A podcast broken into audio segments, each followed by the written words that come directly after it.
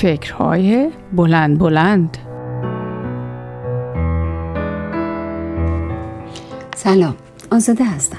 چند روز پیش فرصتی دست داده و من تونستم با دوست مهاجری که از قضا شنونده فکرهای بلند رادیو هم بود صحبت مختصری داشته باشم. این دوست خوبم می‌گفت من هر هفته به فکرهای بلندت گوش میدم. نمیگم بده ها خیلی هم خوبه. به آدم امید میده. پسی وقتا هم راه حل خوبی در رابطه با مدل حرف زدن میشه ازشون یاد گرفت و اینکه مثلا چطور فکر کنیم یا نکنیم که خوشحال تر باشیم و از این جور چیزا. ولی می‌دونید چی آزاده جون؟ فکر کنم این فکرها بیشتر به درد کسایی می‌خوره که مشکل اساسی ندارن. و فقط می‌خوان زندگیشون رو از اون که هست بهتر کنن. اون وقت می‌تونن از پیشنهادهایی که توی این فکرهای بلندتون میگید استفاده کنن. دوستم ادامه داد و گفت می‌دونی مثل اینی که طرف خونه داره و فقط مشکلش اینه که چطوری, چطوری دکوراسیونش رو درست کنه که زیباتر بشه. نه کسی که اصلا خونه نداره. اون وقت هر چقدر علم دکوراسیون بلد باشه به دردش نمی‌خوره. درست میگم؟ دوست خوبم برای ادعاش مثال می آورد و می گفت مثلا من که تازه با خانوادم به کانادا مهاجرت کردیم هزار و یک مشکل حل نشده داریم. تازه باید با مشکلات این ویروس خانمان برانداز هم دست و پنجه نرم کنیم.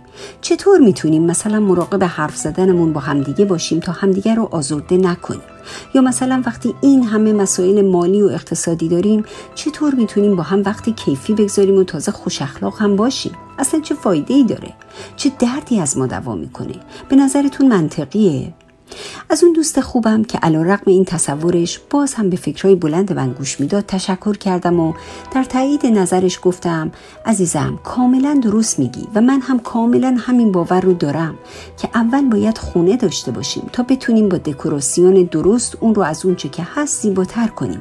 و اتفاقا نکته اینجاست که از دید من همه ما انسان ها خونه داریم. به او گفتم فکر می‌کنم نکته که در رابطه با این موضوع باعث سردرگمی میشه تعریفی که هر یک از ما از خونه داریم. گفت کدوم خونه؟ گفتم راستش خونه داشتن از دید من یعنی زنده بودن. وقتی ما زنده ایم و نفس می‌کشیم یعنی خونه داریم.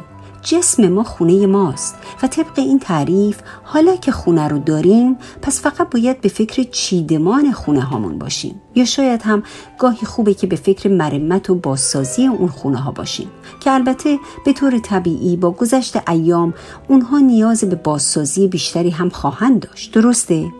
بعدشم من فکر می‌کنم تا وقتی خونه داریم مشکل چیدمان اون رو هم همیشه خواهیم داشت درست میگم؟ به دوست خوبم توضیح دادم که فکرهای بلند من و فکرهای بلند همه ما وقتی با هم به اشتراک گذاشته میشه در واقع پیشنهاداتی رو ارائه میده برای آراستن خونه هامون. برای اینکه بتونیم با بکارگیری تجربیات دیگران و راهکارهایی که به همدیگه میدیم از اون چه در خونه هامون داریم به بهترین نحوی استفاده کنیم و لذت ببریم. به زبونی دیگه و به باور من. از اونجا که همه ما به عنوان انسان تا حدود زیادی مسائل و مشکلات مشابهی داریم لذا بلند فکر کردن در مورد اون مسائل و مشکلات و ارائه راه حلهای مناسب می‌تونه بعضا کمکی باشه به هم نوعی که ممکنه مشکلی مشابه من و شما داشته باشه.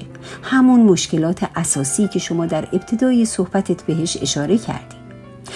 راست شکرچه دوست خوبم توضیحات من رو پذیرفت ولی این مکالمه باعث شد تا من کمی بیشتر به مشکلات اساسی فکر کنم و اینکه چطور می‌تونیم و می‌تونم همدیگر رو در حل مشکلاتی که از دید ما اساسی کمک کنیم. و بعد فکر کردم اولین و مهمترین اصل در حل مشکلات باور به خود و امید به زندگیه یا به تعبیر دیگه مثبت بودن و مثبت اندیشیه که نیروی محرکه و عامل اصلی و اساسی حل مشکلاته و نکته مهم دیگه واقع بینیه. به دوست خوب مهاجرم اون روز گفتم اتفاقا به نظر من اون چه بیش از همه چیز در حل و رفع مشکلاتی که شما اونها رو اساسی میگی تاثیر داره توجه به همون چیدمانیه که شما بهش اشاره کردی. چرا که وقتی مثلا ما دانش درست صحبت کردن و درست شنیدن همدیگر رو داشته باشیم اون وقت در شرایط دشواری مثل بیکار شدن کار از دست دادن یا مثلا مثل الان در شرایط قرنطینه که هر کدوم از ما هزار و یک دلواپسی داریم بهتر می‌تونیم روابطمون رو با همدیگه کنترل کنیم و به قول خودمون نمک به زخم هم نپاشیم.